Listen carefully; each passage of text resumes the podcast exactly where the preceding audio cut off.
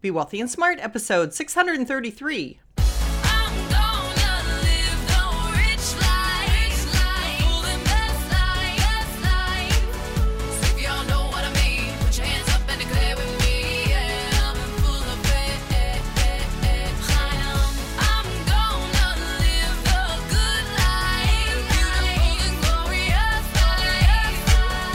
Step into a world of wealth and financial freedom without budgets, boredom, or bosses on Be Wealthy and Smart.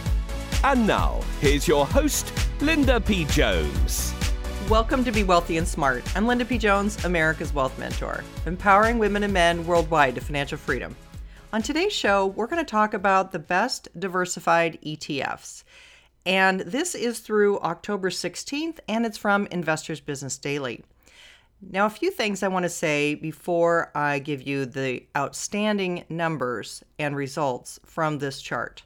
We're going to talk about one, three, and five year performance, which is always at a minimum the length that you want to look at in terms of how well has a fund or an ETF performed. On this list, we're looking at large cap funds and blend funds. That means it can be more asset classes other than just large cap. It could have some mid caps, some small caps mixed in.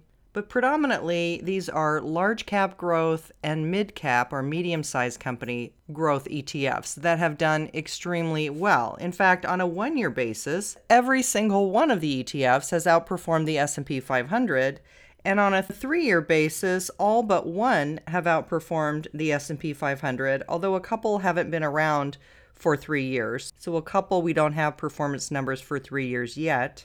And on a 5-year basis, all but one beat the S&P 500 for 5 years in a row. So just as a guideline, year to date, the S&P 500 is up 21.2%. On a 3-year basis, the S&P was up 14.2% per year, and on a 5-year basis, the S&P 500 has been up 12.2% this year. So what I'm saying is that almost all of these have done better than that in terms of their performance. Some of these you might already own in your 401k. These names might be familiar to you. In other cases, they might be something that you want to consider adding to your portfolio, either to give you diversification, to give it a technology slant, or perhaps to reduce volatility, because some of these are lower volatility ETFs. But remember, you always want to cover all of the boxes in your asset allocation. You want to have some large cap, some mid cap or medium companies, some small cap or small companies, international, emerging markets, real estate if you like, etc. And then you can have your sectors that we talk about. And you can always go to my website and look up my podcasts on asset allocation by putting that in the search box in the upper right hand corner on my podcast page at lindapjones.com forward slash podcasts. All right, so let's talk about what has done so phenomenally well. These are ranked by year to date, first of all, and then I'll go back and cover the three year and the five year averages. But on a one year basis, the Invesco S&P Midcap Momentum ETF, symbol XMMO, is up 29.4% year to date. Next was the First Trust Dorsey Wright Momentum and Low Volatility ETF, symbol DVOL, up 26.4%. Next is a name you're familiar with, Vanguard Growth, symbol VUG. Again, that might be in your 401k plan. Year to date, it's up a great 26.4%. Next, Invesco DWA Momentum, symbol PDP, up 26.4% as well. Then the Vanguard Mega Cap Growth, symbol MGK, up 26.3% year to date.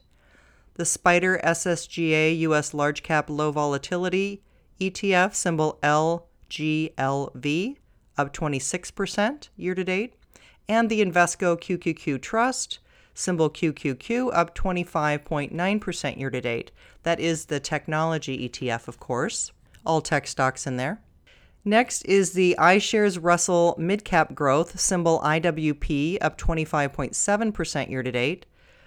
Another name you probably know and may have in your 401k, the Vanguard Midcap Growth, symbol VOT, up 25.1% year to date.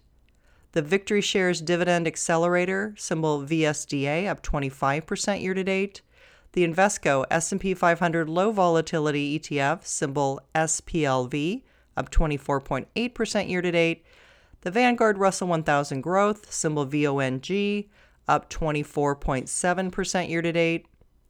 And the iShares Russell 1000 Growth, symbol IWF, up 24.6% year to date. Those are all of our top ETFs according to IBD, and the S&P for reference was up 21.2% year to date.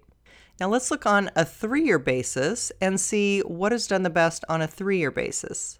For 3 years, the best performer was again Invesco S&P Midcap Momentum, symbol XMMO, up 24.2% for 3 years.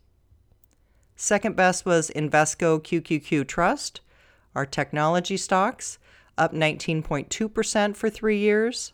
Third was the Vanguard Russell 1000 Growth, symbol VONG, up 18% for 3 years.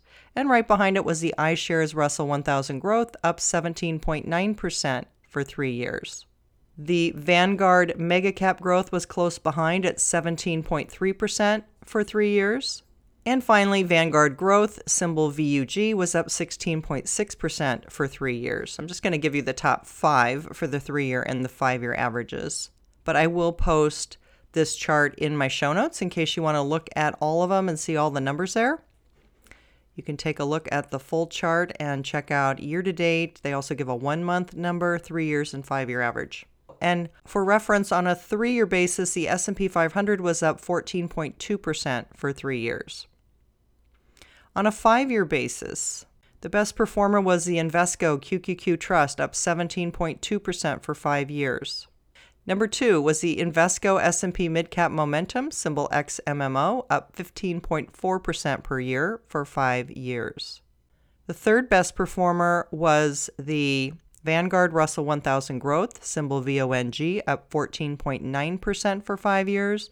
And right behind it, the iShares Russell 1000 Growth, IWF, up 14.8% for five years. Close behind that was the Vanguard Mega Cap Growth, symbol MGK, up 14.3% for 5 years. And those all outperformed the S&P, which was up 12.2% for 5 years. So a couple more things to say about this. These are all good ETFs. They're really outstanding. Some of these have more of a mid cap slant, some of them have more of a large cap slant. The QQQ, of course, has a full technology slant. So it's not really comparing apples to apples exactly. But what I really want you to take away from this are these phenomenal compounding rates. People often ask me, where can I get more than 2% in the bank? Or where can I get higher rates? And I'm always talking about getting your money to work harder for you and compounding at higher rates. Where are those higher rates? Well, there's no guarantee, but certainly historically, the stock market has been the place to be. And while I can't promise you that's going to be true in the future, what I can say is that if you keep a long-term perspective, you have a good chance of attaining some of these great rates. Even the S&P 500 on its own as an index to be up over 20% year to date, or to be up over 14% for three years, or over 12% for five years. These are per year numbers. So you're getting 12% per year for five years in a row. Pretty nice. And you know from my past podcasts how quickly that can compound for you and how quickly those numbers add up and can grow your wealth. So, one of the things that's really important for you to do is make sure you're not parked in cash or you're not in a slow growing target date fund because those target date funds have an awful lot of bonds in them typically and they're going to drag your performance. You can do your own asset allocation, you can choose your own ETFs. Look at three and five year numbers, look at your asset allocation model. Make sure you're filling in the different boxes that I've mentioned, that all of your pie slices, if you will, are covering all the different asset classes small, mid, large, international, etc. Diversify, make good selections of funds or ETFs that have strong three, five, 10 year track records and you're going to be in good shape. You'll be diversified, you'll reduce volatility, you'll have growth in your portfolio. And once you get comfortable with your asset allocation and doing these things for yourself, you'll have more confidence. And if you're looking for a little bit of help in that area, talk to me about joining the Be Wealthy and Smart VIP experience. I give you the growth asset allocation model, I tell you the percentages, I give you the stock symbols, and once a month, I update you on how everything is going in the stock market, how our investments are doing, and your financial confidence and your knowledge are going to grow leaps and bounds. If you're interested in knowing more, just fill out the short questionnaire in the show notes and we'll set up a time to talk. And don't forget, we have another giveaway going on for reviews. So if you haven't yet left a podcast review, please review the podcast on iTunes or Stitcher.com, S T I T C H E R.com if you have an Android. And your name will be entered into the drawing one time. If you've read the Wealth Heiress book and you leave a review for it on Amazon, your name will be entered into the drawing two times. And I'll be giving away five Wealth Heiress books and five wealth mentoring sessions with me. Names will be announced on November 1st, so be sure to do this right away. This is a short, quick giveaway, and your chances of winning are really good. If you haven't yet subscribed to Be Wealthy and Smart, hit that subscribe button and you'll be updated as soon as new podcasts are available so you never miss one of them. That's all for today. Until next time, live the good life and be wealthy and smart. Thank you for listening to Be Wealthy and Smart with Linda P. Jones. Share the wealth and tell your family and friends about the show. Check out our website, blog, and social media for more riches at www.bewealthyandsmart.com.